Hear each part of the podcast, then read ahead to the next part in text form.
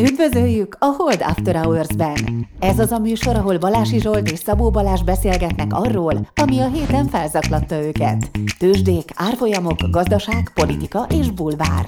Szabó Balázs és Balási Zsolt a Hold alapkezelő elemzői. Bármi, ami az adásban elhangzik, az az ő vagy vendégeik magánvéleménye, amely nem feltétlenül egyezik a Hold blog és a Hold alapkezelő hivatalos álláspontjával.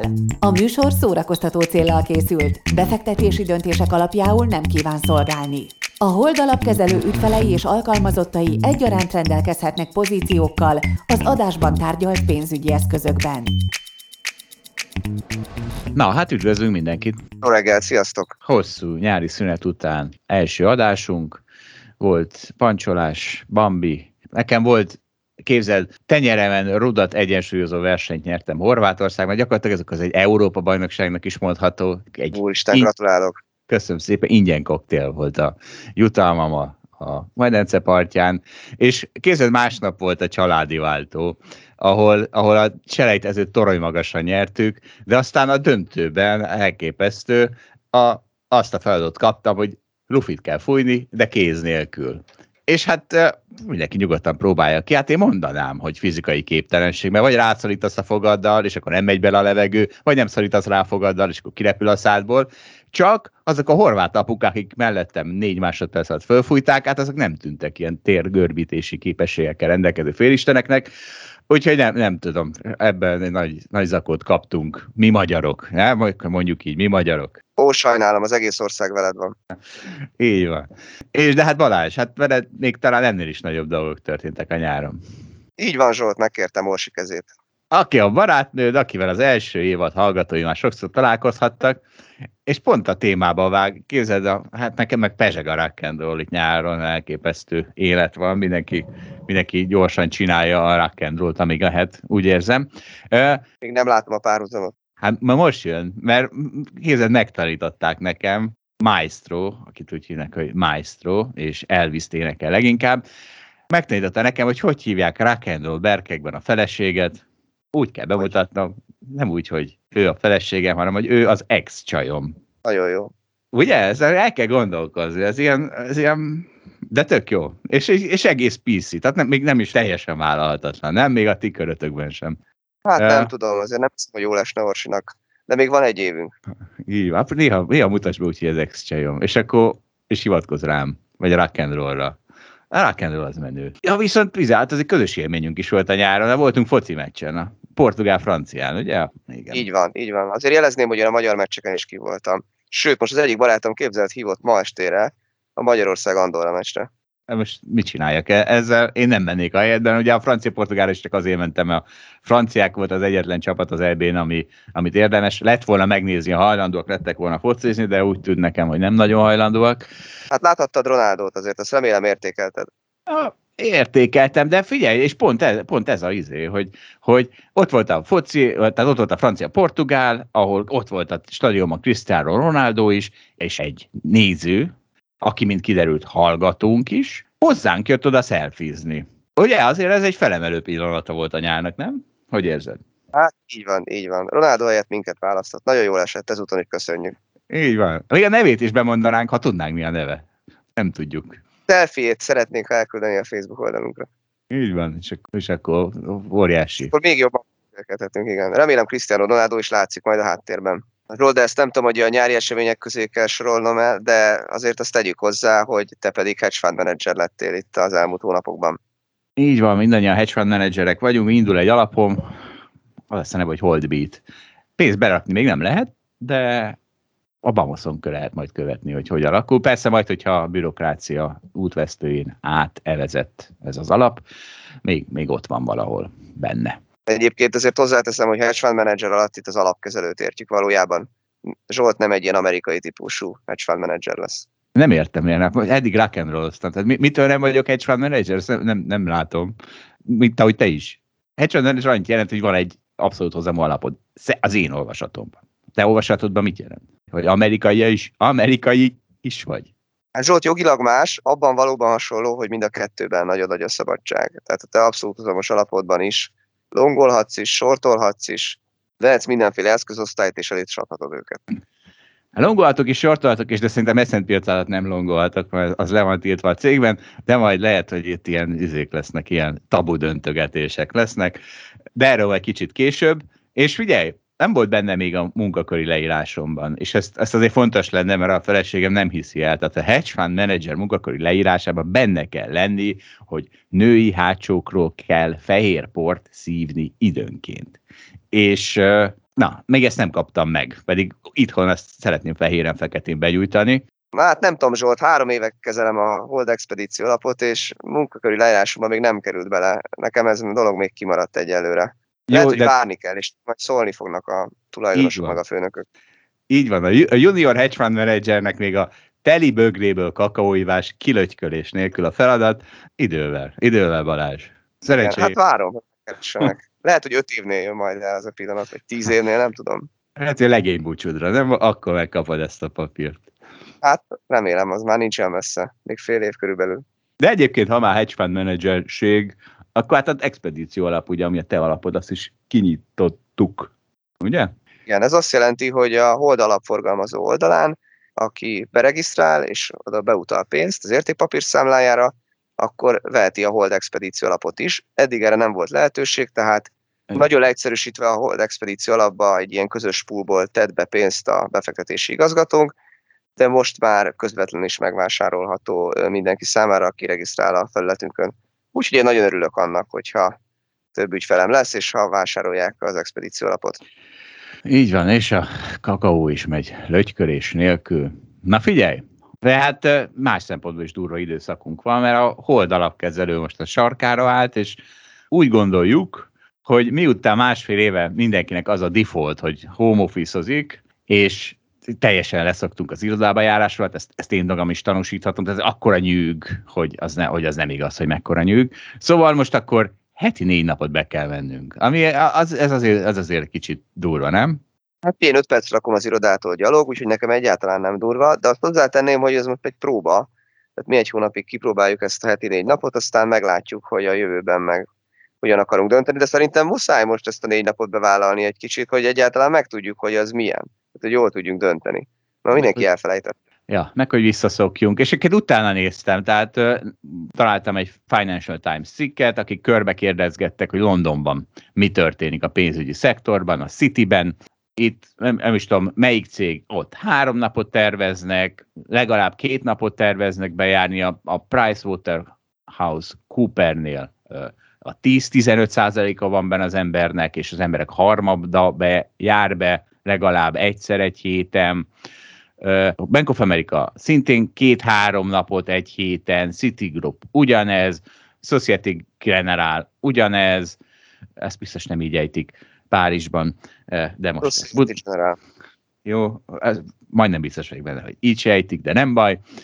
És figyelj, tehát ez igaz, hogy vannak előnyei, tehát tényleg vissza kell szoknunk, de hát azért hátránya is van. Tehát a, a, valahol a munkahely célja a szocializáción kívül a munka is kéne, hogy legyen, és most tehát engem például kifejezetten akadályoz a munkámban ez a bejárás, egyszerűen sokkal többet tudok dolgozni, úgyhogy hogy otthonról dolgozok, és az fog történni, tehát így érzem, tehát én képviselem most a home office pártot, nem csak nem a cégben, hanem az egész országban, vagy egész világban talán. Tehát én úgy érzem, hogy az fog történni, hogy mivel így most hétvégén tudok igazán dolgozni, hiszen akkor itthon maradhatok, ezért az fog történni, hogy hétköznap meg viszont most akkor egy hónapig be kell járni, akkor valahogy a eddigi hétvégi szabadidőmet áttranszferáltam hétköznapi munkahely környéki egyfajta lógássá, hiszen akkor ugye hát, hogyha hétvégét is végig dolgozom, akkor, akkor hétköznap sokkal kevesebbet kell dolgozom, csak ezt a, érdekes ez a munkahely. Hát a, a munkatársakkal kell lógnod akkor. Hát ez az, a, akkor... Ez nagyon jó, hát gondolj bele, velünk kell barátkozni mindenképpen. Értem jó. neki. Hát van három lányom, tehát például velük is lóghattam volna néha, de valóban a munkatársaim azok... Na persze, eddig ezt nem mondtad soha. Mindig azt mondod, hogy dolgozni szeretsz. Most meg jön ez... a lányaiddal. Ez így nem fair. Jó, akkor pajsként hordozhatom körbe őket, akkor, akkor azért hirtelen akkor előléptetem őket. És na és ilyen, ez nagyon... Ne viccelj, hát olyan jó, meg hát én örülök bemenni, tényleg nagyon jó szocializálódni és beszélgetni egy csomó emberrel. Például igen, veled is néha jó lenne, te vagy, aki a legritkábban jössz be. Na de hát erről beszélek, hogy te persze, szocializáció szempontjából nagyon jó ez a munkahely, de amikor ez a szocializáció az így a munka rovására megy, mert mert itthonról sokkal többet tudnak és jobban tudnak dolgozni, akkor azért nem biztos, hogy annyira előnyös. Na mindegy, meglátjuk. De. Szerintem ez úgy működik, én már sokat voltam bent a nyáron is, hogy ezért kibeszéled magad egy-két nap alatt, addig kicsit kevesebb a munka, de azért, ha megszoktad a többieket, akkor utána, utána ez, ez visszaáll normálisba. Bele kell fektetni ebbe is, mint annyi minden másba. Na jó van, figyelj, mert ebbe a cikkben volt még nagyon jó. Az egyik Big Four uh, cég főnöke mondta azt, hogy hát ő neki kifejezetten küzdenie kell az ellen, hogy minden nap bemenjen, mert amúgy ő szeretne bemenni, de nem, mégsem megy be, mert nem akarja, hogy a beosztottja egyfajta nyomásként érzékeljék ezt, hogy akkor ő nekik is be kell járniuk. És, és ez annyira furcsa, hogy tehát ez, ez a ti őszintétlen világotok, a ti PC világotok következménye, mert és ezt azt a cégben is tapasztalom, tehát ha nem elég az, hogy ez a főnök elmondja, hogy gyerekek, én bejárok minden nap, de nektek nem kell. Mert ezt senki nem hiszi el neki. Tehát érted, azt fogják mondani, ezt én hallom nap, mint nap, azt fogják mondani, hogy ah, persze, valójában azt figyeli, hogy ki az, aki bent van, és stb. Tehát olyan egy, na mindegy. Szaravilág. Őszintétlen. De nem menjünk el amellett, hogy ez a téma már egyszer előkerült a munkahelyi kikapcsolódás miatt, hogy ha valaki akar 15 percet aludni a pufin, akkor az nyugodtan megteheti nálunk, de hát valahogy aztán mégse teszi meg senki rajtad kívül. És akkor aztán jött az ötlet, hogy az egyetlen lehetőség az, hogyha a befektetési igazgató is hátra menne aludni. Igen, de és ő nem mer, és ki, ugye? Tehát nálunk az a helyzet, hogy nálunk ne, azért nem mer, nem tudom miért nem mer, mert hogy megszólják. Lehet, hogy csak sok a dolga. Jó, olyan is Ember vagy sok a dolga, valahogy nem megy el aludni. Na és nagyon jól mondod, tehát hogy, hogy valóban csak én, én merek igazán teljes messzélessége aludni a irodában, viszont uh, itt a következő cikk, ez, ez nem is tudom honnan jött, aminek az a címe, hogy leginkább a szociopaták azok, akik vissza akarnak menni az irodába. Ugye ezt ő arra alapozza, hogy az Office-t ismered a The Office című filmsorozatot? Nem sajnos. Ah, mert szerintem sok hallgató ismeri. Na és képzeljük el a The Office című sorozatot, ott ki az, ami ki el se tudná képzelni a home office Hát nyilván a teljesen szociopata főnök, aki m, ugye Ricky Gervais játszotta a, a brit verzióban, David Brent, és a jobb keze, aki szintén a másik óriási uh, szociopata, Dwight, ugye az amerikai sorozatban. Szóval ezek ketten, akik nem bírnák elképzelni, és mindent megtennének, hogy újra visszaérjenek, és tehát én bevallom, tehát én biztos, hogy szociopata vagyok, de érdekes, hogy mégse, mégse, a, mégse az irodába menés mellett kardoskodom. Te hogy érzed magad? Szociopatának? Hát itt nem látom a párhuzamot, hogy ettől miért lennék szociopata. Mm, de nem menjünk az... bele. Lassan kanyarodjunk a szakmai témákra. Jó, hát ez már szakma, de azért, azért jó, mindegy, oké, akkor ezt nem magyarázom minden el. történt a nyáron a tőzsdén is. Aki látta, igazad van, aki látta a ofisorozatot, az tudja, hogy ezek miért szociopaták. Na mindegy. És akkor figyelj, jó, oké, tőzsde. De nem fogsz örülni, hogy találtam. Nézegettem a Facebook falamat, hogy gyűjtsek ilyen élményeket a nyárról, és lementem egészen Valentin napig. Hát ami azért már nyár előtt volt, de hát tudod, mi történt Valentin napkor? Az ECB twittelt egyet, aminek az volt a szerelmes üzenete, hogy senki ne aggódjon, amíg a krízis el nem múlik, addig a pénzügyi kondíciókat mi kedvezően tartjuk. Nagyjából ezt uh, csak úgy kezdett, hogy Rózi szár red, Violet Blue. És akkor ezt én akkor lefordítottam, és úgy folytattam le, hogy tarka az rétnek virága, felmegy a Tesla a picsába. Ugyanis, ugye folyamatosan mi te arról vitatkozunk, hogy a Tesla, meg a FANG, meg a S&P 500 az emelkedhet-e. Na most az történt, hogy azóta, amióta ezt a tweetet kirakták, a Tesla az mondjuk pont esett, de nem baj, mert a Tesla az úgyis csak egy illusztráció volt, de az ugyanazzal a hajtóanyaggal azért működött. Azért elrontja az érségét a versenynek, lásd be. Jó, de, mm, de hát az, az S&P 500... mégis esett. De az S&P 500 nem mondhattam, mert az nem, nem nem jön ki a ritmusra, érted? Tehát itt, itt azért a művészeti okokból raktam. A Nasdaq kijött volna. A Nasdaq kijött volna. Szóval. Hát, de az sem olyan szép, mint a Tesla. Balázs, most hagyjuk a művészetet, mert szóval az S&P 500 viszont azóta 20%-ot emelkedett, és tényleg semmi másról nincs szó, mint nyomtatják a jegybankok a pénzt, és emelkedik az S&P 500. És én ezt ahányszor elmondom, például Valentin napkor, fél évvel ezelőtt, mindig le vagyok hülyézve. Általad is a céget, hogy lehet ilyet mondani? Hát már mióta ezt mondod? Hát ez nem igaz, hogy így marad és mindig így marad. És mégis mindig nekem kell védekezni. Na most akkor te védekezzél, légy szíves. Jó, hát akkor védekezek. Sok teória volt arra, hogy az S&P-nek és a NASDAQ-nak úgy általában ebben az évben miért ne kéne felülteljesíteni a piacokat. Például az egyik az az volt, hogy a reálgazdaság most erős, tehát menjenek azok a részvények, amik nem annyira defenzívek, mert ugye egyébként nagyon, de, nagyon sok defenzív részvény van a NASDAQ-ban, meg az S&P-ben, és azért az év elején jól is ment, és felülteljesítettek ezek a amerikán kívüli részvények. Aztán ott volt az is, hogy infláció lesz, felmennek a hozamok, tehát az tipikusan ezeknek a nagy növekedésű részvényekre hat negatívan, meg a defenzív részvényekre, és hát az igazság, hogy ez is egy ideig jól ment, aztán február, március, április környékén valami megváltozott. Hát ugye egyrészt a, a hozamok is elérték a csúcsukat, jól emlékszem valamikor májusban, és akkor, amikor bekövetkezett a visszaesés a hozamokban, akkor egyértelműen felülteljesíteni kezdett megint az S&P meg a NASDAQ, illetve ez összefügg a vírushelyzettel is, meg úgy általában a növekedési helyzettel, tehát amikor lassan a növekedés, akkor általában az amerikai részvények felülteljesítik az amerikán kívüli részvényeket, és végül is nyáron ez volt a helyzet, tehát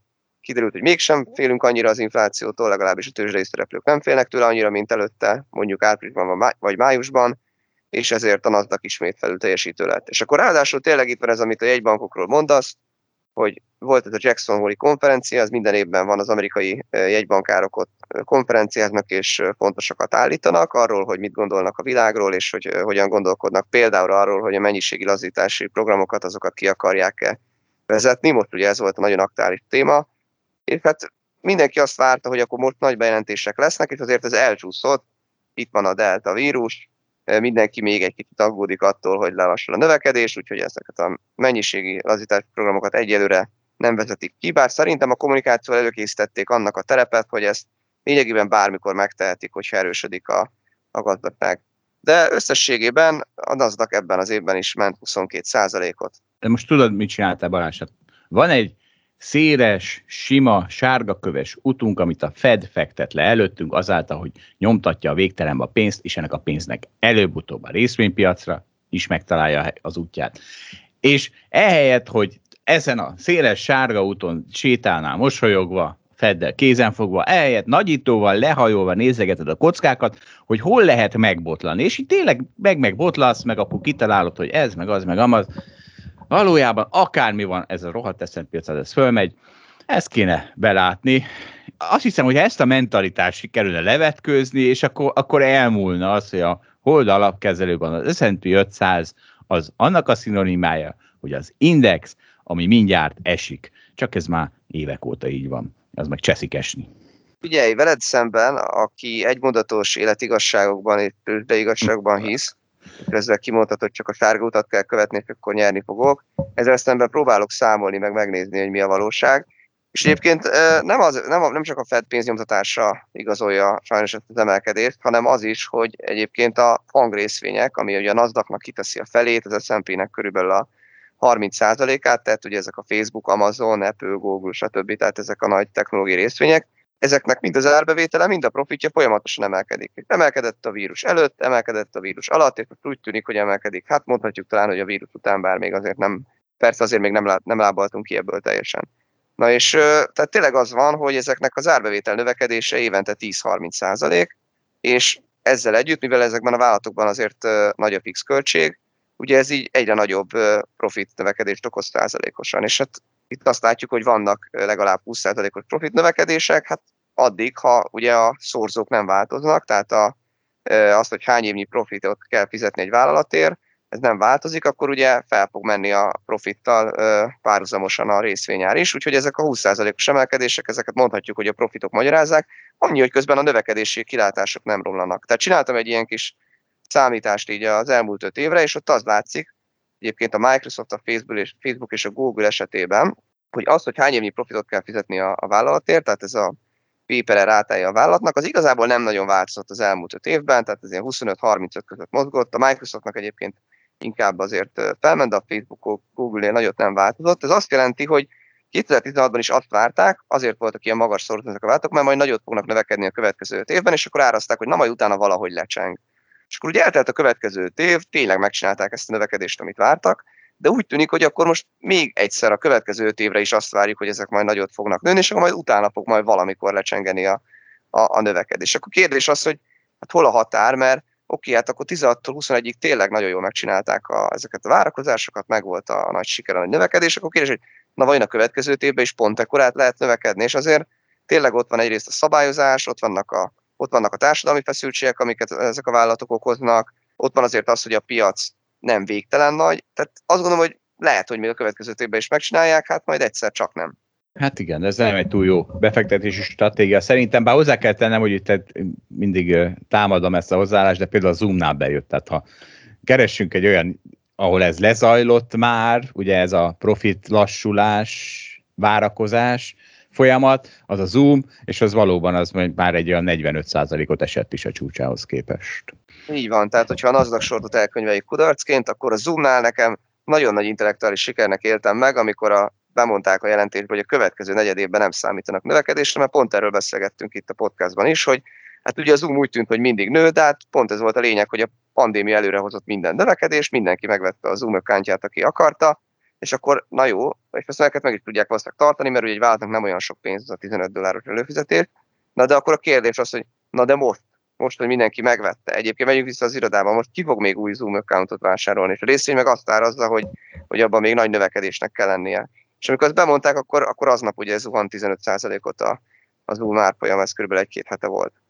Csak itt nem ez volt a kérdés. Tehát nem az a kérdés, hogy tehát szerintem nem az volt az intellektuális kihívás ebben, hogy megmondani, hogy lassulni fog a Zoom profitja, hanem az, hogy erre vajon esik-e a részvény, vagy leszarja, mert azt mondja, hogy majd három év múlva akkor nem lassult, vagy három év múlva ki tudja, mi lesz. Tehát, hogy mert, mert azért inkább erre látunk példákat, van a rengeteg meme stock, meg stb., ami mindenféle profit növekedés, vagy bármi nélkül tud tízszerezni, stb. Szóval, hogy, hogy azért ez csak, a, ez csak egy alkotó eleme a részvény árfolyamnak, hogy a profitja merre megy a, a cégnek, valójában inkább az sokkal nehezebb eltalálni, hogy jó, de ettől esni fog el a részvény, de hát ugye mi pont ugye valahol értékalapú befektetők vagyunk, és pont arra játszunk, hogy azért az esetek nagy részében ennek meg kell történnie.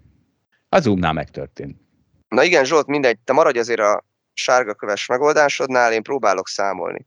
Egyébként, hogy mondjak egy másik példát is, mert az előbb ugye mondtam a Facebook, Microsoft, Google-t, az Apple példája nagyon érdekes, ugye ott 2016-ban nem azt gondolták, hogy nagy növekedés lesz benne, és ezért ez nem forgott olyan magas szordokon, csak nem tudom, 15 évnyi profitot kellett fizetni a vállalatért. Ezzel szemben nagyot nőtt a profitja, most már azt gondolják, hogy nagy növekedés lesz, mert az Apple ugye nagyon jól állt arra, hogy a szoftverét, pénzét tudja tenni, meg az App Store-t azt hogyan védi, és hogyan charge meg ott a különböző applikációkat. Egyre több pénz jön ezekből, és így, és így megnőtt a növekedési kilátásait és a profitja, és úgyhogy az árfolyam az, az ötszörösére növekedett, vagy nem tudom, de körülbelül, körülbelül ez, a, ez a nagyságrend a helyes. Az Amazon meg egyébként éppen a fordítját csinálta, mert ott nagyon alacsony volt a profit, mert mindent eltüntetett az, hogy ők egy csomó mindenbe befektettek, és piacokon ragadozó szemlélettel támadták meg a egyes európai országoknak más online és offline ítéleleit, és, és neki nagyon magasan, tehát több százas volt ez a szorzója, de most, hogy felment a profitja, most nyilván ez a szorzó lejött, hiszen a jövőben már ekkora növekedés kilátás a profitban nem lesz. Úgyhogy szépen egyébként összecsúsztak a, a pangoknak így a, szorzószámai, azt néztem így az elmúlt öt évben. Most mindenki ilyen 30-40-es környékén mozog. Békés, 30-40-es pépere. Na figyelj, ami viszont nem békés, és ezt majd Szabó Dáviddal fogjuk részletesebben kit, kitárgyalni, de hát azért az egyik legnagyobb frusztráció a nyáron az az volt nekem, amikor Szabó Dávid küld egy e-mailt, hogy hát figyeljetek, most ez az ete, bocsánat, kriptodevizák piacára evezünk, de csak nagyon rövid ideig. Szóval, hogy ez az Ethereum killer, ez most, ez most nagy hype lesz, és tényleg az lett. Tehát, hogy ennél nagyobb frusztráció, hogy berakom a, a figyelő listámba valami teljesen eszement nevű valaminek a, a tickerét, és például, mondd még egyszer, mert még én sem tudom. Polkadat, úgy hívják? Polk, nem tudom, hogy hívják. Polkadat, most... szerintem. Jó.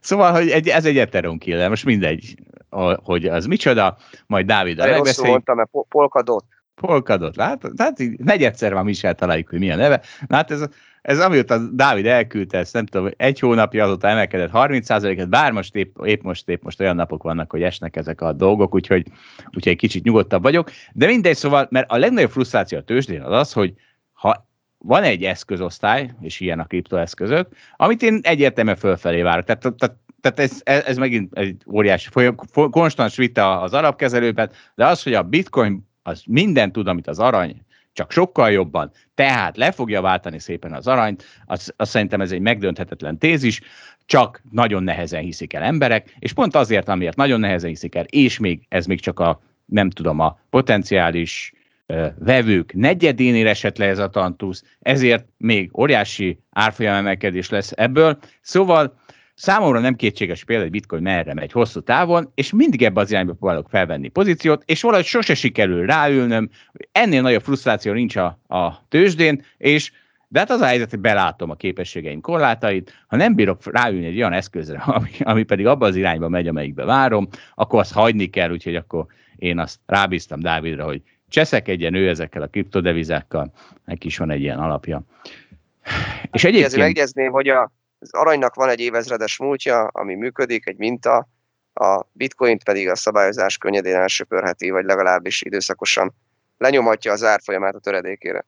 Igen, vannak ilyen kockázatok, ez igaz, de mindenben, mint, mint, mint például minden részvényünkben is van. Viszont Balázs, ez pont, pont veled volt ez a izé, hogy te is itt még ellenállsz, hogy amikor mondtam, hogy a bitcoin olyan, szerintem az most egy nagyon releváns érv, hogy az arany az azért nem megy. Tehát olyan időszak van, amikor az aranynak nagyon mennie kéne.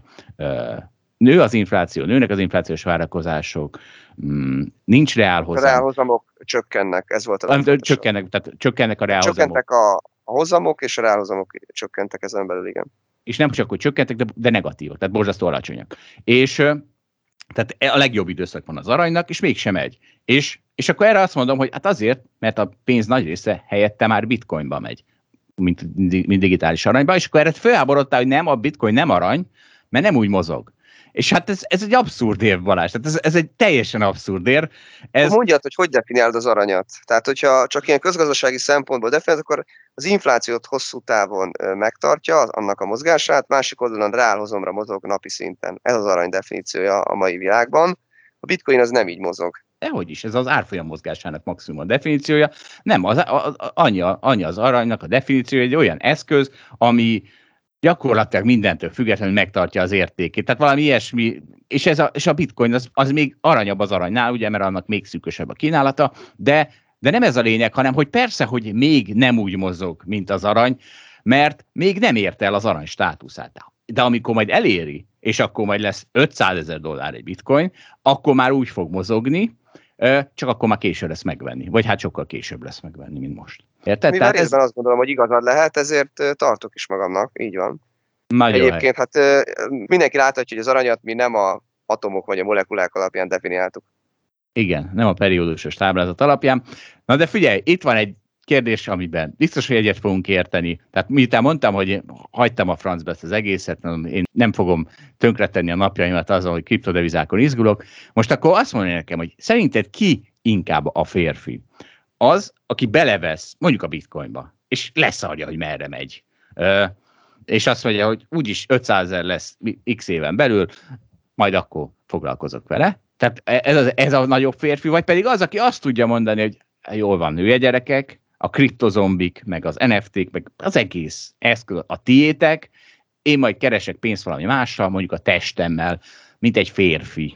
Zsolt, mivel keresi ez a férfi a testével a pénzét? Tehát nem tudom, a, a, a ringben boxol, vagy valami másra gondoltál?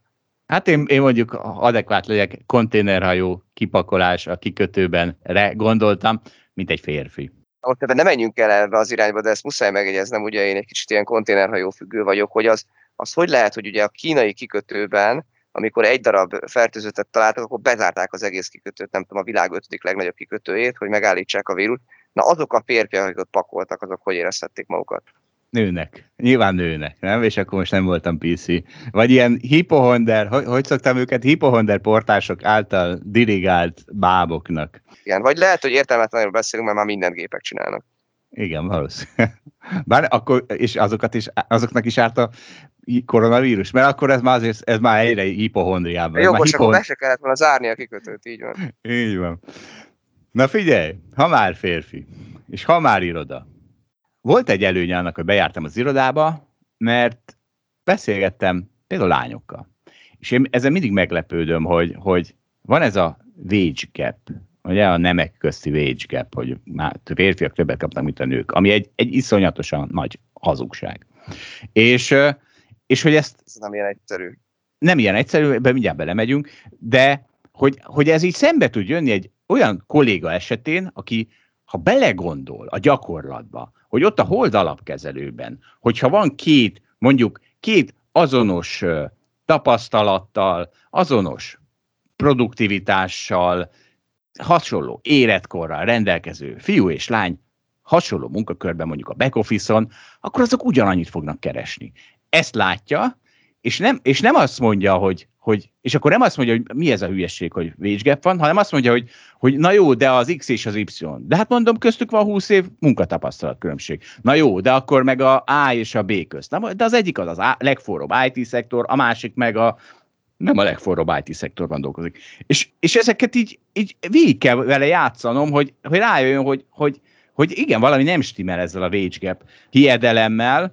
Ugye a legegyszerűbb megfogni, hogy ez a korreláció nem kauzáció, amit mindig belekötsz, pedig, pedig szerintem ez egy nagyszerű mondás, még ha nem is így mondják magyarul. Szóval, hogy erről van szó. Igen, te úgy szoktad mondani, hogy kauzalitás, igen.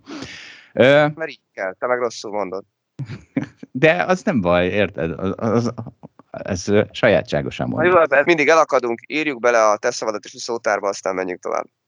Jó, de és akkor, és akkor tovább megyünk. Tehát, hogy miről beszélek, hogy a korreláció, nem kauzáció? Tehát, hogy ugye az, az azt jelenti, hogy ugyan van, tehát erős a korreláció köz, hogy a nők kevese, a nők fizetése alacsonyabb, mint a férfiak fizetése, de ez nem azért van, mert az egyik nő a másik férfi, hanem egy millió dolog befolyásolja azt, hogy mitől lesz valakinek magasabb vagy alacsonyabb a fizetése. Ilyenek, hogy intelligencia szorgalom, hogy mennyire vagy hajlandó az életedet föltenni egy baromságra, és, e, ahelyett, hogy mit tudom, elmennél a, a, a, az ismerőséggel beszélgetni, stb. Vagy például egy nagyon ugye ekletáns példa az, hogy elmész a karriered egyik legfontosabb szakaszában egy, két, három, négy, öt évre szülni például. És akkor ugye itt lehet azt mondani, hogy na jó, de akkor ez már csak férfi-női különbség, és ez sem igaz. Mert például gondoljunk arra, hogyha mondjuk egy olyan országban, ahol ez teljesen elfogadott, ott a férfi megy el. Férfi esik ki a karrierjéből négy évre. Ha, mert a nő, és ez Egyesült Államokban szeretnék csinálni, vagyis ott ezt csinálják, ez nem egy ilyen elvetemült példa, a nő elmegy szülni, vagy egy hónap múlva visszamegy dolgozni.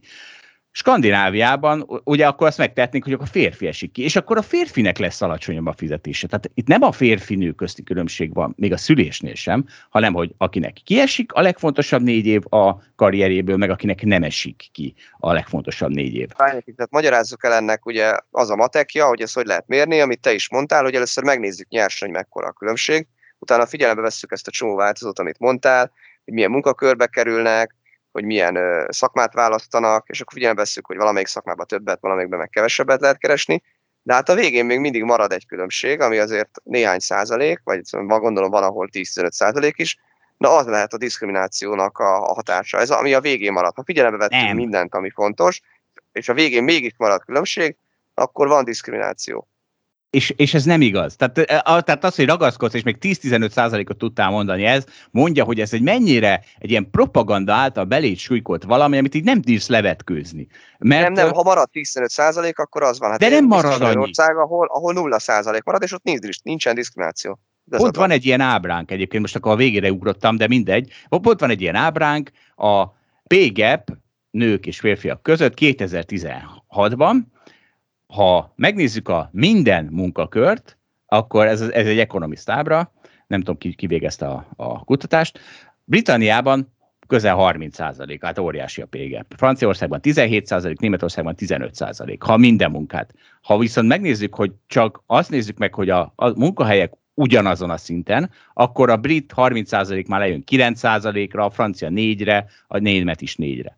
Ha azt nézzük meg, hogy ugyanazon a szinten és ugyanannál a cégnél, akkor ez a megint egy óriási, akkor már csak 3 ok a különbségek, és ha megnézzük, hogy ugyanazok a munkahelyek, ugyanazon a szinten, ugyanannál a cégnél és ugyanabban a funkcióban, akkor szinte már eltűnt, akkor 1% alatt van Britanniában, és 3 alatt van Németországban és Franciaországban. Tehát erről beszélsz Zsolt. Most szerint, mit, mit igazolsz ezzel, amit most mondtál, ez nagyon jó. Én 2010 és 15 között jártam az egyetemre, akkor találkoztam először ezzel a problémával, akkor mutatták meg, hogy statisztikailag ezt hogy kell nézni, és akkor minden ilyen számításnak a végén ott maradt az a 15 százalék, amit mondtam. Most nem emlékszem, hogy melyik országot csinálták.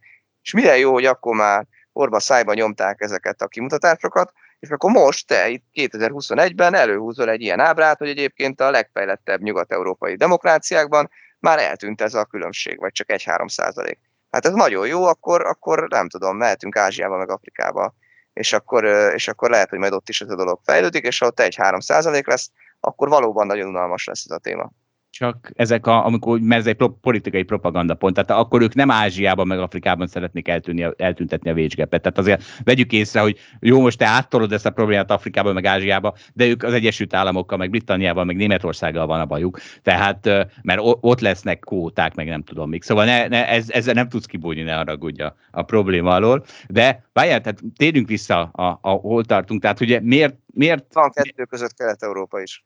Mm, jó, jó, de jó, megyünk tovább ebben a beszélgetésben, és akkor szerintem ez, még szinte ez is el fog Mert az előbb, amit mondtam, hogy a holdalapkezelőben mi van, érted, az se zavarta az, e- a, a kollégánkat abban, hogy közölje, hogy végsgep van, hogy a holdalapkezelőben egyáltalán nincsen végsgep, mert, mert hogy a francban lenne? Egyébként egyszerűen a piac nem engedi. Nem ismered az összes női és férfi fizetést. De te se, és aki azt mondja, hogy végsgep van, az se. Szóval... Ne. Na várjál. Jogos, jogos. De várjál, de próbáljuk még, még mindig a gyakorlati oldalról megköszönni. Tehát mi van a fejükben ezeknek az embereknek? Hogy, hogy van egy ilyen férfi összeesküvés. Tehát, hogyha Balázs meg én olyan pozícióban lennénk, hogy mi választjuk meg, hogy kit milyen fizetésre veszünk föl, akkor így megbeszéljük, hogy figyelj, nőt azt nehogy fölvegyünk, vagy nőt azt csak sokkal olcsóbban. Hát ez, tehát ez a lényeg, ez... hogy ez tudat alatt történik, Zsolt. Mi, hogy, mi, miről beszélsz? Tehát jó, akkor Balázs... A piacon kevesebbet, itt ül előttem ez az ember, képzeljük el erre a szakmára, vajon mennyit adnának neki máshol, mi is adjunk neki annyit, hát és akkor hoppá, egy kevesebb, egy kisebb szám jön ki egy nőre, mint egy férfira, hát ez pont így történik. Jó, Balázs, ne hogy most személyes. Nem fog menni szülni, nincs olyan jó alkuerője. Állj, állj, állj, állj meg itt állj meg itt. De ez meg már megint a nem férfi nő. Az előbb mondtam, a szülés nem férfi nő. Ha a férfi menne el a két éves gyesre, akkor a férfinak adnám a kevesebb pénzt. Ez a, az Magyarországon az... nem férfi nő, hát ne viccelj, nézd meg a statisztikákat. Meg de mindegy. De Balázs, meg az első évben nem így kicserélhető a férfi és a nő. De Balázs, nem az első, az első hónapban, mint mondtam. Az első tánok egy hónap után mennek vissza dolgozni. tehát nem, ne, én nem túloztam. Egy hónap múlva visszamennek dolgok. Egy, azt hiszem ilyen, ilyen néhány nap szülésszabadságot kapnak a nők. Nem, nem, nem túloztam. Tehát azért mondtam, hogy ez nem túlzás, és nem, a, nem Afrikát mondtam, hanem az Egyesült Államokat. Szóval mi, min háborodtam föl legutóbb, várjál, ezen a hülyes. Ja igen, persze, hogy, hogy, hogy mondtad, hogy elmegy szülni. És ez, ez teljesen jogos, és tehát ez az elképesztő, ugye mi, mi ment körbe a médiában, hogy valami állami cég Magyarországon azért, mert a nőnek fönnalt az esélye, meg, meg volt az esélye, hogy újra elmegy szülni, ezért nem vette vissza, valami. De pedig hát ennél értetőbb dolog nincs a világon. És ugye mi a baj, két baj van. Egyrészt, hogy mindenki érzelmi alapon közelíti meg, és hogy a szülőnő az egy szentség, és ha én azt mondom, hogy a, a, igenis a szülőnőt azt nem akarhatja a munkavállaló fölvenni, és ez teljesen természetes, akkor én, én egy nem is tudom, mi vagyok, egy, legalább egy gyilkos. De hát nem az vagyok.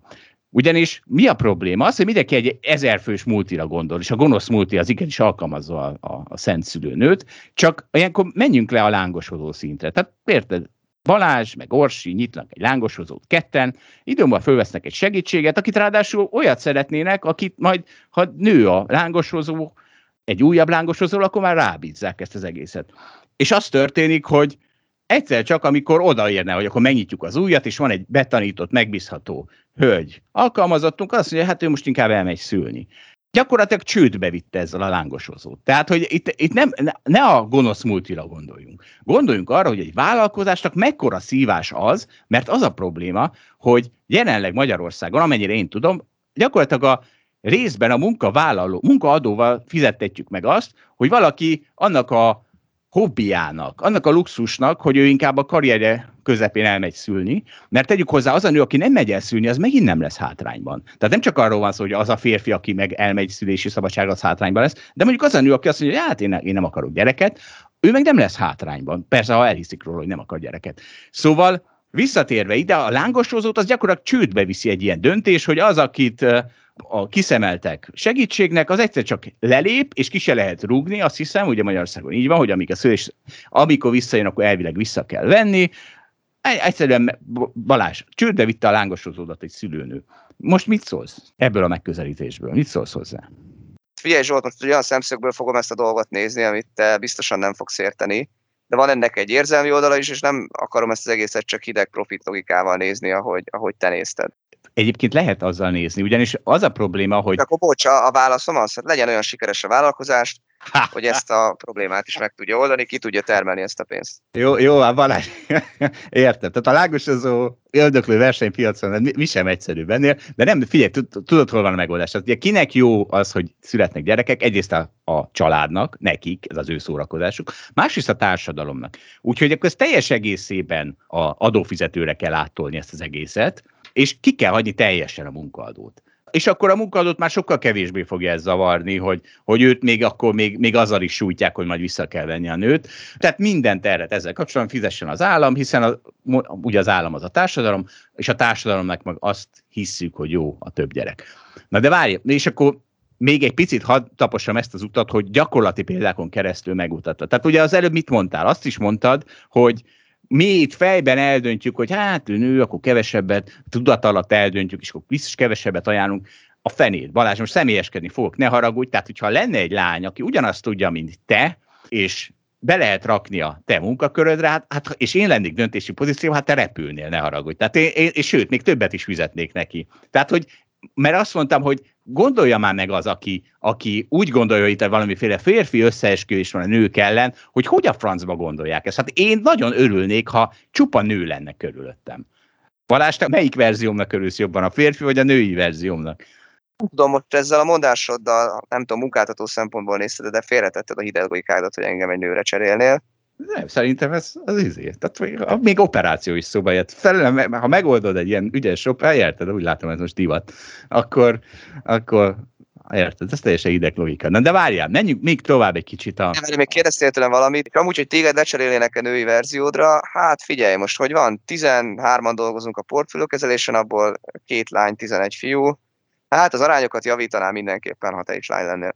Talán még többet is fizetnél érte neki. Na figyelj, de egyébként, és akkor ez, ez egy nagyon jó, ezt meg pont egy Jordan Peterson podcastben pont most hallottam, és ez egy óriási érv, ami, ami mellett szintén megint vakon mindenki elmegy. Tehát ha az történik, hogy egy nőnek, aki ugyanazt tudja, és ugyanazt csinálja, és mondjuk 15%-a kevesebbet fizet a, a piac, és ugye nincsenek ott ezek, hogy annak a veszélye, hogy elmegy uh, szülni, és rettenetesen megszivatja a céget, meg stb. Tehát ha mindez, mindezektől korrigálva, mindig ez 12% lenne, akkor az történne, hogy a piacokban van egy beépített büntetés az előítéletekért. Tehát akkor az történne, hogy lennének cégek, elég csak ha a cégek 5-10%-a, akik azt mondanák, hogy na jó, hát hogyha ugyanazért a munkaerőért hozzájutok, mondjuk 10%-kal olcsóbban, mert azért kicsit többet adok nekik. Hát akkor én csak nőket fogok fölvenni. Hát hülye leszek fiúkat fölvenni, hiszen a nők ugyanazt tudják, és ők elvileg el vannak nyomva, és olcsóban jönnek. De ez Jó, nem de tört... ez történt. Ezért egyenlítődött ki a wage Nem, ez történt. De akkor miért volt előtte? Hát azért 50 évvel ezelőtt is volt kapitalizmus, és akkor is azt mondták a tulajdonosok, hogy hát én, én, én nagyon szeretnék 10%-ot spórolni. A, ez, a, ez a hatás az erősebb volt, hogy hát úgyis elmegy szülni, és felvettem kevesebb pénzért is, ez benne volt a kultúrában is, nem hívta fel erre senki fel a figyelmet. Egyébként az, hogy a nők ennyi, ennyien dolgoznak, az nyilván az elmúlt 50 évnek a jelensége, megnézed. Hát ugye a gazdasági növekedés az elmúlt 50-100 évben az nagyon nagy részt abból jött, hogy a nők elkezdtek, és most már folyamatosan növekszik az, hogy mennyien dolgoznak. Így van, elkezdtek tanulni és dolgozni, és így egyre kvalifikáltabb helyekre lehet őket berakni. És nem azt mondom, hogy nem lenne ez a folyamat, hogy nem lenne rá szükség, hanem azt mondom, hogy amikor valaki wage beszél, akkor az egy oltári hazugság, és valószínűleg egyszerűen csak megbeszívta a propagandát, gondolja végig a gyakorlatban, hogy ez hogy történik meg. És valójában nem történik meg. És egyébként van ehhez egy, egy G7 cikkünk is, ami arról szól, hogy a, az a címe, hogy a férfi-női bérszakadék jelentős részét magyarázhatja, hogy ki kivel tölti a cigi szüneteket. És leírja azt a gyakorlatot, hogy Hát ugye mi történik? Az történik, hogy a férfiak nagyobb arányban töltik együtt a szüneteket a felettesükkel, és ez jót tesz a karrierjüknek. Akár formálisan, akár informálisan, egyébként ez formálisan is jót tett, hiszen akkor a cigi szünetben is tudnak együtt dolgozni, de mindegy. Ez megint az történt, hogy egy nem korreláció, nem kauzáció, hogy egy nem férfi-női ellentétet rávetítenek férfi-női ellentétre csak azért, mert mert erős a korreláció. Valójában ez például... Na de so... Zsolt, hogyha a nők azért nem dohányozhatnak, mert figyelnek az egészségre a gyerekvállás miatt, már mit mondasz? Ugyanaz. Bele lehet itt az, keverni. ugyan, ugyan, nem, nincs igazad. Ugyanis az a nő, amelyik nem akar szülni, akkor az rendben van. És várjál, és valójában ez egy dohányzó, nem dohányzó közti különbség. De ez eszébe se jutott ezt fölírni a cikk, cikknek címben. Ez egy dohányzó, nem dohányzó közti különbség, és Persze az, hogy ki a haverom, nem a haverom, ami meg, meg egy másik téma. Tehát semmi köze férfi nőhöz. Tehát itt gyakorlatilag a nem dohányzó férfiak még nagyobb hátrányban vannak, mint a dohányzó nők, hiszen ők aztán meg pláne nem lesznek ott a cigi szüneten, ugye? Tehát, és mégis ezt a nálunk, nem... ugye, nálunk milyen egyenlőség van akkor? Tehát mondtam ezt 13 embert, ugye a 11 férfit és a két nőt, és akkor egyik se dohányzik. Micsoda egyenlőség van. Nem lehet, nem lehet kimenni a befektetési igazgatóval cigizni egyet akkor most itt mindenkinek ez az is a fizetése? Nem, én nem tudom. De hát ennek akkor ez a következménye nyilván. Nem, most csak vicceltem. Hát teljes egyenlőség van. Na figyelj, van egy ilyen a, teljesen nyilvánvalóan nem férfinői különbség, ami mivel erős a korreláció, ezért beállítják férfinői különbségnek. Um, és akkor megérkeztünk, mert ennek, egy, ennek a cikknek egy kiemelt sora, a szerzők számítása alapján önmagában 40%-kal csökkenteni a bérszakadékot, ha a férfiak nem dohányoznának többet a főnökeikkel. Könyörgöm. Hát akkor, ha egy sokkal egyszerűbb következtetés, ha betiltanánk a dohányzást. De az nem jó, és az, az miért, nem, miért nem lenne jó ez következtetésnek? Azért, mert az nem ez a férfi-női dichotómia, nem ez a pár propaganda, ami a férfi-nő közti különbséget erősíti. Mert ugye tehát, és ezt, ezt, ezt, ezért, tehát most ezt elmondtam, és mindenki föl van háborodva, és, és, és senki nem hisz nekem. Remélem, ha elég sokszor hallják, akkor, akkor azért átmegy. Szóval, hogy ez borzasztó, ezt a egész jelenséget, ez az, amit a politikusok csinálnak, akár baloldalon, akár jobb oldalon, hogy a társadalmat megpróbálják csoportokra osztani, erőszakosan, szánt szándékkal, és aztán azokat egymásnak ugrasztani, és akkor ebből gyűjtik a szavazatokat. Csak hogy és ezért Dolta, aztán... Megfejtetted az egész világot, ezt gondolatot lassan zárjuk le. Lassan én annyit akarok hozzátenni, én annyit akarok hozzátenni, hogy ez, ez egy nagyon jó cikk, a Strumja Bence a g csinálja a podcastot, hogy köszönjük meg neki, hogy elő, előhozta ezt a témát és megtalálta ezt a kiváló tanulmányt. Egyébként én ugye pont abban a korban vagyok, hogy egyetem után 5 évvel, tehát ilyenkor már azért nagyjából, vagy legalábbis nagyon sokan leszoktak a, a dohányzásról, hogy egyetemen rászoktak, vagy a gimiben, és akkor, és akkor valamikor leszoktak. De az egyetlen racionális érv, hogy miért maradj rajta a cigin, az, az éppen ez, hogy hát akkor, akkor spanolhatsz kint a munka mellett a főnököddel, vagy bárki mással, és ott látjuk, hogy végre egy tanulmány igazolta, hogy még többet is fogsz keresni ez, ezután. Igen, csak ez nem férfi-női különbség, azt a politikusok verik belét, hanem dohányzó, nem dohányzó közti különbség. Nem Egyébként... csak a propagandákat tudom, hanem azokról való beszélgetést is. Igen. Menjünk Na, tovább. Jó, oké, akkor, akkor hadd mondjam a következtetést. Ahányszor egy politikus embercsoportokról beszél, és mindegy, hogy az férfinő, mindegy, hogy az magyar, nem magyar, vegyük észre, hogy az valójában azok a csoportok nem csoportok. Tehát persze van köztük egy csomó közös, ezért könnyű belőlük csoportot csinálni, de valójában a korreláció nem kauzáció. Ez, ezt, ha, ezt, ha megjegyezzük. Zsolt, nekem mondhatod most ezeket, én itt este a Magyarország-Andorra meccsen magyar leszek. Jó van, én meg közlemet, hogy tök mindegy, hogy a 11 pirosmezes vagy a 11 fehérmezes nyeri azt a mérkőzést. Na figyelj, menjünk át akkor egy másik országba. Na de Zsolt, ha itt már az országokat mondod, akkor eszembe jutott, hogy ezt meg akartam osztani a hallgatókkal, hogy egyébként a csapatunk az elkezdte az orosz cégeket elemezni, hiszen fogunk csinálni egy orosz alapot, aminek Szőcs Gábor lett a portfólió menedzsere. Szőcs Gábor már tizenéve portfóliókezelő a Hold alapkezelőben, és egyébként arról is híres, hogy hármasban együtt csináltunk pillangóúszó versenyt. Mindenki bátran tekintse meg a Facebookon, ezt néhány hónapja tettük fel. YouTube-on. És uh, miatt érdekes egyébként az orosz cégeket elemezni, hogy mennyire alacsony a pépere rátájuk, ugye ez az, hogy hány évnyi profitot kell fizetni a vállalatért, és hát mondok egy példát, ami szerintem nagyon jó összehasonlítási alapot ad. Van állami cég vízerőmű Ausztriában és Oroszországban is. Ausztriában úgy hívják, hogy Verbund, és egyébként ez tök véletlen, de nagyjából ugyanannyi a profitja, mint a Hydro nevű orosz cégnek. És ez mind a kettő azért alapvetően ugye hasonló bizniszt csinál, mind a kettőnek van kb. 1 milliárd dolláros profitja, és a kérdés, ugye mennyit érnek ezek a cégek. Na most a, a Fairbundért 38-szorosát kell kifizetni a, ennek a profitnak, tehát nagyon leegyszerűsítő olyan 38 milliárd dollár, a Rusz Hydro viszont mindössze 6 milliárd dollárba kerül a tőzsdén, az hatos torzon forog. Hogy a jogállam az sokat számít, vagy legalábbis az, hogy a jogállam az hogyan vetül ki fenntartható és megbízható osztalékpolitikákban, ugyanis ez a, ezek az orosz állami cégek én, én vagyok az, aki egyébként a közműcégeket fogja elemezni a, a csapatban, és ezért sokat találkozok ilyennel. Nagyon sok állami energiacég van az orosz tőzsdén, és ugye általában igaz rájuk, hogy ugye első ránézésre nagyon-nagyon olcsónak tűnnek, csak ugye azt bele kell kalkulálni, hogy azt, hogy a profitjukat majd kifizetik-e az a befektetőknek, egyáltalán, vagy, vagy abból mennyit hajlandóak kifizetni, az, az egy nagyon nagy lutri. Hát az állam az bármikor egy tolvonásról átírhatja, hogy erről hogyan gondolkodik. Meg egyébként persze az is nagy kockázat, hogy ugye ezeket rubelben veszi meg az ember, és a rubel leértékelődése az, az mindig benne van a pakliban, ha mondjuk az olajár éppen lefelé tart. Tehát van, van két olyan nagy kockázat, ami alapvetően megváltoztatja azt, hogy mondjuk egy ilyen jó kis ották eurós biznisztel szemben hogyan kellett értékelni. De hát tényleg amúgy, amúgy eszméletlen nagy a különbség a, a két cég között. Tehát ez a, ez a két szorzó, hogy 6-os meg 38-as, ez, ez, ez nagyon nagy hát így viccesen lehet azt mondani, hogy itt a jog, jogállam az, az sokat számít. Igen, és akkor két dolgot megjegyeznék. Egyrészt én nem elemzem egyik céget se, viszont én majd szólok nektek, amikor az orosz jegybank elkezd végtelen pénzt nyomtatni, és akkor szólok, hogy gyerekek, mindegy milyen szorzon forog az a nem tudom mi, bármi, föl fog menni az ára. Ez az én feladatom. Az Rubelbe lehet, csak tudod, elgyengül a rubel. Van, a, a, dollár se gyengült, el, azért a dollár se gyengült el, de jó, oké. Azért, mert közben az eurót is nyomtatták, meg minden más. Tehát ugye ezeket a fejlődő piacokat azért kicsit másképp kell szerintem elemezni. És a másik, ugye az egyhoz pilangóhoz, ahol azért szerencsére ott viszont számolgattunk Zsidai Viktor segítségével, tehát az történt, hogy én a fényesen csillogó harmadik érmet, bronzérmet szereztem meg a háromfős futamból, Balázs nyerte, de ha életkorral igazított időeredményeket veszünk figyelembe, akkor bizony Szőcs Gábor nyerte a versenyt, én lettem a második, Balázs nyomvat harmadik helyre futottál be, azért már talán bronzérem se jár, mert megnéztük, hát, hogy a... Így lettem győztesből vesztes.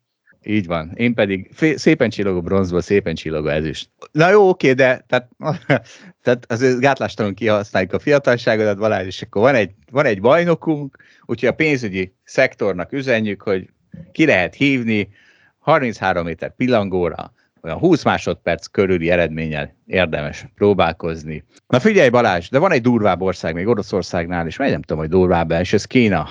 Mi van Kínában? Hát így van, tehát hogy szerintem a nyáron, hogyha valami, valahol izgalmas dolgok történtek, az egyértelműen Kína. Egyébként azzal a felütéssel kezdeném, hogy most beszéltünk a Amerika kapcsán a technológiai részvényekről, ugye megy föl folyamatosan a NASDAQ meg az S&P, felfelé menő trendben vannak, úgy tűnik, hogy nem tudja őket semmi ebből kimozdítani. Hát úgy általában is egyébként technológiai részvényekre lehetett azt mondani az elmúlt öt évben, hogyha volt is bennük egy kis esély, akkor mindig meg kellett venni, és akkor aztán mindig gyorsan lehetett nagyot nyerni. Vagy legalábbis én ebben szocializálódtam, mióta 2016 eleje óta így dolgozom a oldalak közül, és nézem a törzsét. És csak úgy nem tudtam elképzelni, hogy na mi kell ahhoz, hogy tényleg úgy tartósan jó nagyot essenek ezek a technológiai cégek, de hát a kínai központi vezetés azt megmutatta nekünk, tehát végre akkor most látunk egy olyan szabályozást, hogy na milyen szabályozást kell ahhoz, hogy essen adnak. Hát tessék, a kínaiak megmutatták a, a saját részvényeiken. Úgyhogy van, van ez a KWeb nevű ETF, hogyha valaki ezt követi, akkor azon az látszik, hogy ez a felére esett a februári csúcsától, de az évelei szintjeitől is bőven lentebb van. És hogyha ugye a, helyi sztárokat nézzük, tehát Alibaba, Tencent, Tencent és 30%-ot, Alibaba 45%-ot a csúcsáról, Úgyhogy hát úgyhogy le, lehet ilyen. Aztán, hogy fel fognak-e pattani ugyanúgy, ahogy ezt megszoktuk, azt majd meglátjuk arról, egy kicsit most beszélgessünk itt, Zsolt. Ugye most először épp, arról, hogy mitől... Most épp pattant, tehát már azért 45-ről 55-ig már azért visszapattant. Igen, igen, de hát ez a 20%-os pattanás így a mélypontjáról azért még szinte semmi. Na, és akkor ugye, hogy mi történt, szerintem az nagyon érdekes. Ugye az egyik az az, hogy a kínai vezetés láthatóan egyre kevésbé a technológia forradalmasítását látja ezekben a cégekben, hanem inkább a kockázatokat. Egyébként ezek a változások már 2020 végén elkezdődtek, de valahogy most nyáron lett tiszta a kép, hogy ez mit is jelentett igazán, ugye a tőzsde is ezt most kereskedte le. És tehát még tavaly össze inkább antitrust oldalról kapták el ezeket a cégeket, most nyáron pedig inkább az adathasználat kapcsán jöttek elő ezek a viták. Ugye utóbbiban ugye az a nagyon érdekes kérdés, ugye, hogy ki az adat, már mi nyilván először is a, egy jogállamban ugye a, a cégé, aki azt összegyűjtötte, az állam meghoz egy szabályozást arról, hogy ezek az adatokkal mit lehet kezdeni, hogyan lehet kezelni, lásd ugye Európában a, a GDPR. Kína ugye ezt egy kicsit máshogy nézi, ők kimerik mondani, és nyíltan gondolkoznak erről, hogy ez egy stratégiai eszköz, aminek a kínai állami kell, hogy legyen. És hát ugye a cégek hiába gondolják azt, hogy a számukra az adat ez érték, meg ez a versenyelőny, meg majd ez alapozza meg a következő szolgáltatásokat, meg piacokat, ahova be tudnak törni. A kínai állam inkább egy, egyfelől azt látja benne, hogy ő biztosan szeretne tudni, ez, hogy mit tartalmaznak ezek az adatok. Másik oldalról az meg nagyon rossz lenne, ha bárki más is tudna erről a, a cégen, vagy, az, vagy a kínai államon kivéve, és hogy itt az amerikai államtól kell félni, hiszen ezek a cégek folyamatosan mentek az amerikai tőzsdére, és ott ugye azért, hogy IPO-zanak, tőkét emelnek, csak ugye ott megvan az a, az a kockázat, hogy akkor ha az amerikai szabályozó esetleg ott átvilágítja ezeket a cégeket, vagy bekér adatokat, akkor bizony ezek az adatok, ezek, ezek nem kizárólagosan a kínai államhoz jutnak el. Úgyhogy adatoldalon egyértelműen lehet azt mondani, hogy itt az amerikai meg a kínai államnak a, a szétválása zajlik, ami egyébként egy csomó iparágban ugye most meglátszik a, alapvetően a kereskedelmi háború zajlik ez a folyamat, ez a két ország gazdaság azért szépen válik le egymástól. Alapvetően elsősorban a technológia a terén, és nem pedig a, nem tudom, a gumikacsa gyártás terén, amit persze az amerikaiak bőszen rendelhetnek azóta is, és valószínűleg nem is ezek a szektorok fognak szétválni, hanem inkább ezek az ilyen technológiai intenzív szektorok. Hogy büntet a kínai állam, ez nem ez igazán érdekes, ugye ez, amit Amerikában még egyelőre nem tesznek meg, az az, hogy mondjuk itt, itt van a Didi példája, ami a kínai Uber, és ugye a szabályozók kérte, hogy halasszák el az IPO-t, az amerikai IPO-t, a Didi megcsinálta mégis, és akkor egyszerűen csak betiltják az applikációját, vagy azt mondják, hogy az applikáció nem vehet fel új felhasználókat, hogy az, azok regisztrálhassanak a, a céghez. Tehát ezt, ezt egy-két napon belül simán megteszi a, a kínai szabályzó. Hát nem véletlen utána egyébként, hogy sok másik kínai cég jelezte, hogy akkor ők hát maguktól elhalasztják természetesen az USA-ban tervezett IPO-t. Tehát így azért gyorsan meg lehet ölni egy vállalatnak a bizniszét, tehát ahol a szabályozó mindenható, és nem igazán fogják a szabályok, ott, ott ugye teljesen más eszközökkel operálhat. Tehát amikor Kínában van egy 3 milliárd dolláros büntetés, az Alibabát büntették ezzel, azért, mert a beszállítóival nem bánt megfelelően, tehát visszaért az alkverejével, és kizárólagos szerződéseket kötött velük, tehát csak az Alibabának adjanak el, és csak az Alibaba szállítsa ki az adott cég termékeit, akkor itt a, a, tehát a kínai büntetés az egyszerűen egészen más kontextusban tűnik fel, ahol, ahol tényleg egy ilyen mindenható szabályozással van dolga ezeknek a, a cégeknek. Azért nem tudom nem megemlíteni, hogy tehát a, az Ubert is kipaterolták Magyarországról egy ilyen szabályozói hókusz-pókusszal nagyon gyorsan. Tehát, hogy ez csak azért érdekes, mert ugye arra gondolunk, hogy az Egyesült Államokban nem lehet megtenni azt, amit a Kínában meg lehet tenni, de, de Magyarországon meg lehet tenni, akkor lehet, hogy az Egyesült Államokban is meg lehetne tenni, hogyha lenne erre nagy politikai akarat. Azt meg pláne meg lehetne tenni, ugye, amit mondtál, hogy az Alibabát azért büntették meg, mert, mert visszaélt a, a, a piaci hatalmával. Szóval ezt meg pláne meg lehetne tenni az Egyesült Államokban is, csak hát egyszerűen béna az állam. Tehát, nem, nem Zsolt, tehát ott, ott bizonyítani kell. Tehát a jog előtt ott meg kell állni a helyét ezeknek a dolgoknak, és azok, azok évekbe telnek, mire egy ilyen per végigmegy, akkor ö, tényleg a bizonyítékokat kell erről hozni, gazdasági számításokat kell csinálni. Tehát nem elég, ha a szabályozó azt mondja, hogy ö, nem tudom, a hasára csap, és azt mondja, hogy na, na, ez most megszegte a szabályokat. Kínában ez elég, hát ez, ez, ez látod, hogy ez teljesen más. Világos, hogy teljesen más, csak azon gondolkoztam, hogy azért milyen része járat az USA-ban, de igazad lehet, tehát lehet, hogy itt van a Bibi, nem tudom. Törvényeket nem. kell először hozni ahhoz, hogy lehet, hogy meg kell alapozni ezeket a, a pereket, nem tudom. Tehát ez csak, tök bonyolult kérdés, csak... nem ennyire mély hozzá, de hát az biztos, hogy egy jogállamban, ez lehet, hogy ami Kínában egy nap, az ott öt év. És akkor hogy egyébként miért rossz ezeknek a cégeknek ez a változás, és itt alapvetően nem az a fontos, hogy majd megbüntetik őket milliárd dollárokra. Egyébként, ha valaki megnézi az Alibaba kapitalizációját, akkor nem olyan fontos neki ez a 3 milliárd dollár, nem ez a baj, hanem az a baj, hogy új piacokra így majd nem tudnak olyan könnyen betörni, egyrészt mert az adattal nem úgy rendelkeznek majd, hogy előtte, meg hát az antitrust szabályozás is másképp működik, majd inkább utóbbi a, a fontos, tehát ez a, ami ugye Amerikában már azért kiverte a biztosítékot, hogy ugye mondjuk amikor a, a Facebook felvásárolta az Instagramot, ugye, hogy a felvásárolják a kicsiket, azt a kínaiak valószínűleg egyre kevésbé uh, tudják majd megcsinálni. És hát ugye általában szerintem nem az az eredménye ennek, hogy egyébként ezek a vállalatok majd elveszítik az elsőségüket, de az biztos, hogy a, a versenyben nem tudnak majd akkor átnőni, mint ezt gondolták, profitok majd nem fognak úgy nőni, és egyébként itt nagyon érdekes az, hogy Tencent is, meg az Alibaba is nyilatkozta azt maguktól itt a negyedéves jelentésekben, hogy hát ők bizony dollármilliárdokat fognak most költeni szociális célokra, hát ugye persze teljesen maguktól. Tehát gyakorlatilag ezek a cégek önként fizetik be az adót, ha most ezt akarom nézni. Ugye Amerikában is mindig van ez, hogy hát itt igazából nem kell egyébként ezeket a cégeket annyira szabályozni, hogy nem tudom, fel is daraboljuk őket, de hát az adójukat azokat simán meg lehetne emelni, a társasági adókulcsot kell egyébként is általában emelni, meg nem, nem szabad engedni, hogy ők mindenféle úton, módon kibújjanak az adófizetés alól, már ez is ugye megölni az Amazon, vagy megtörhetni az Amazon, vagy az Apple-nek a, az árfolyam növekedését. Ez hát nem. A, a kínaiaknál nem adót emeltek, hanem, hanem valahogy rábírták ezeket a célokat, hogy gyakorlatilag maguktól fizessenek be köz, közös célokra. Tehát, tehát elég durva, ami ott történik. Igen, ez ellen tiltakozom, tehát ezt, ezt mindig mondjátok, hogyha megadóztatják, az, az a növekedését egyáltalán nem töri meg, tehát lehet, mondhatjuk azt, hogy a 10%-a kisebb lesz emiatt a profitja, akkor eshet 10%-ot az Amazon árfolyama, és aztán pont onnan folytatja pont ugyanazt a növekedést. Tehát, hogy ez nem... Egy, sőt. Nagyon fontos, hogy mekkora bizonytalanságot visz a rendszerbe, tehát hogyha azt mondod, hogy állj, állj, állj. növeltem százalékot, de aztán még kilátás majd ezek további adónöveléseket, akkor az úgy, az, úgy, az úgy egészen rosszul fog hatni szerintem az árpm és ugye Kínában még ennél is sokkal durvább a helyzet ez fordítva is hathat. Tehát onnantól kezdve, hogy azt mondjuk, hogy megemeltük 10%-kal, esetleg még megemeljük majd 15 nem tudom, az, az nem bizonytalanságot, az bizonyosságot visz a rendszerbe, hogy jaj, de jó, akkor ez a Damoklész kard eltűnt. Ugye ezt már sokszor mondtuk, hogy mm, nem, nem látom, hogy, tehát érted, mert mindig ez egy érv az Amazon ellen. Jó Isten, ki tudja, mit csinál majd a szabályozó, és ha megtudjuk, hogy azt csinálja a szabályozó, hogy megemelte az adóját 10% ponttal, akkor még emelkedhet is rá az Amazon. Tehát, hogy hát ez nem, ez nem így van, hogy, hogy ha 10%-a csökken a profitja, akkor 10%. Miért? Mert akkor... akkor... Hát ezt másképp látjuk. Szerintem aznap, aznap biztos, hogy 10%-ot csökken akkor a, a, az árfolyama is, hogyha az Amazon. Nem igaz, meg... ez se igaz. Miért? Mert most mondjuk 43-as péperen forog, akkor nem foroghat onnantól 47-esen. Mert egy ennyi történik. Hát dehogy is nem, mert ugye ez akkor egy sokkal biztonságosabb cég lett. Sokkal jogosabb. Lehet, lehet de, de szerintem nem ez lesz a helyzet.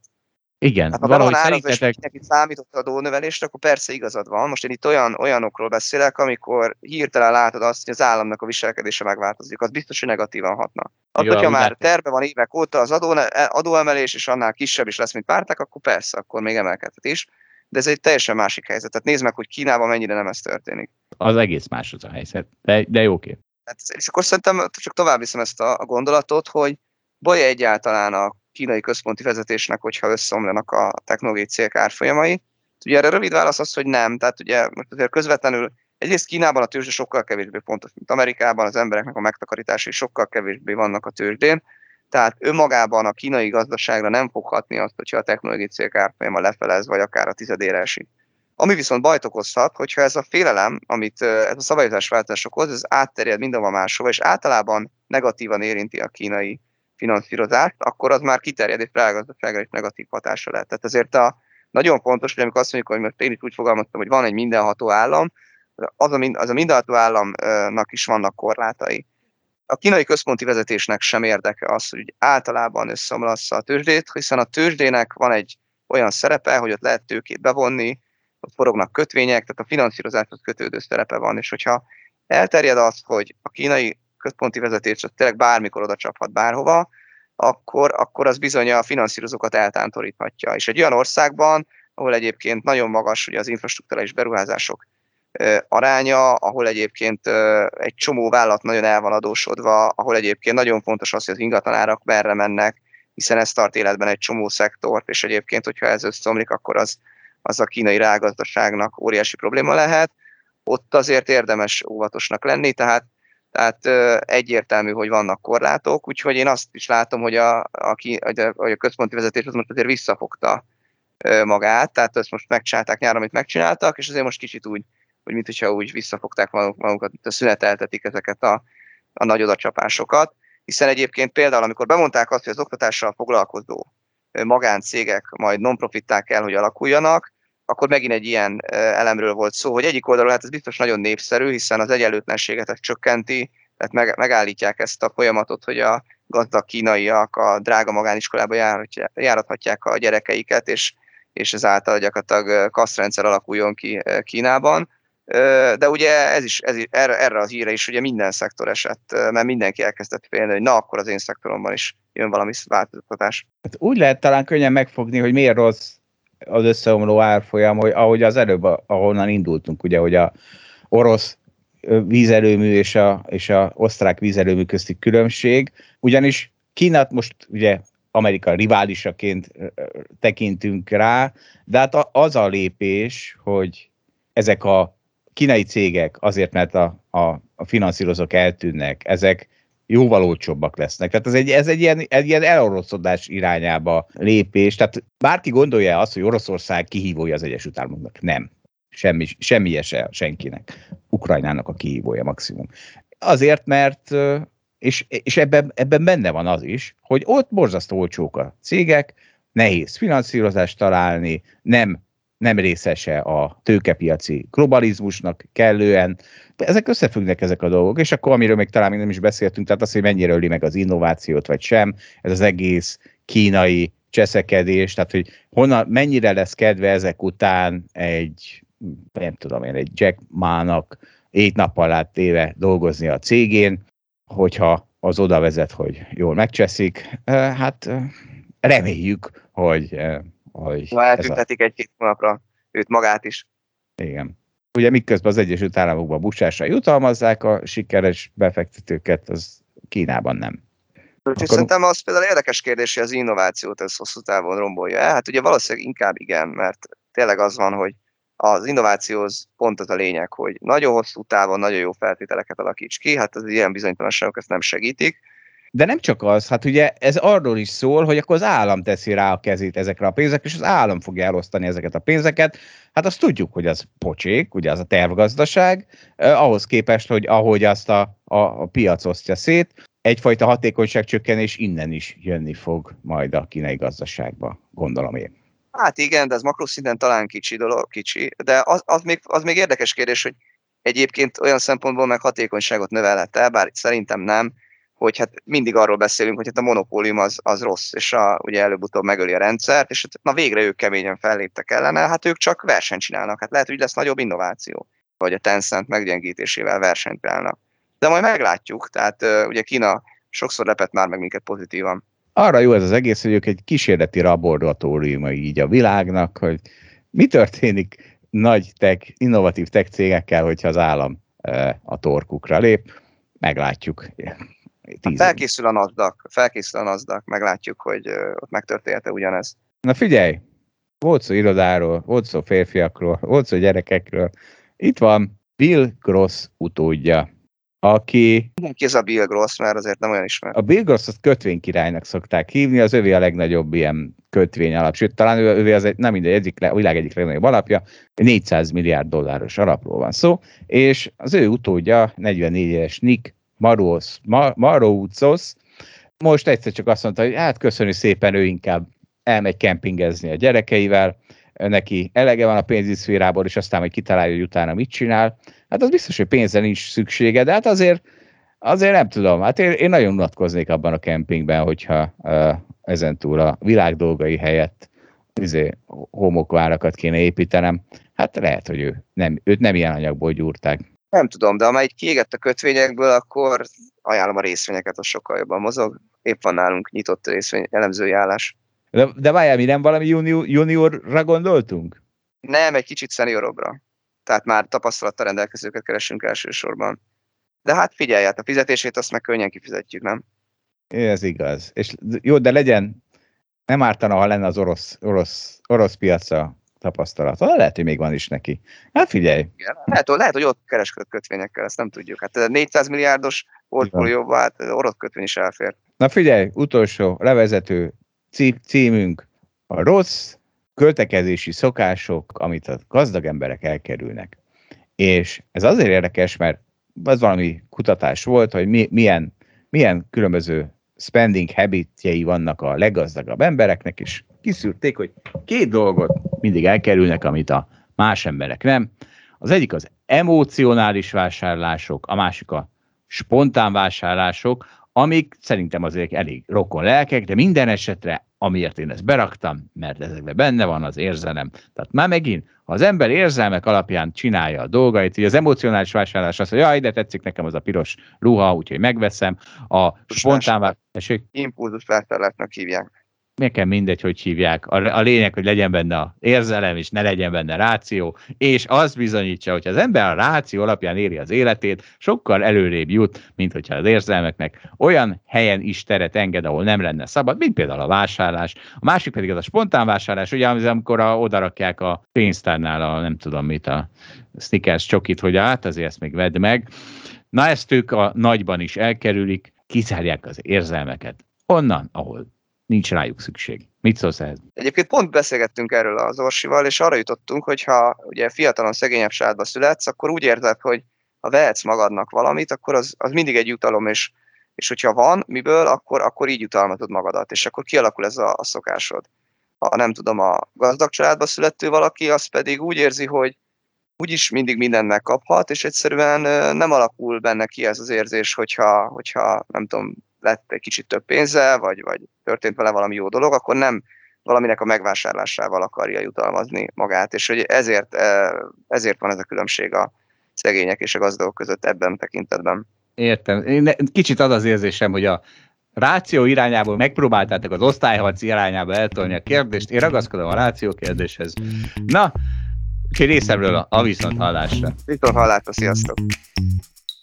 Köszönjük, hogy velünk tartott a Hold After Hours mai részében. Ha tetszett a műsor, kérjük értékeljen minket, és iratkozzon fel csatornánkra, hogy azonnal értesüljön legfrissebb epizódjainkról.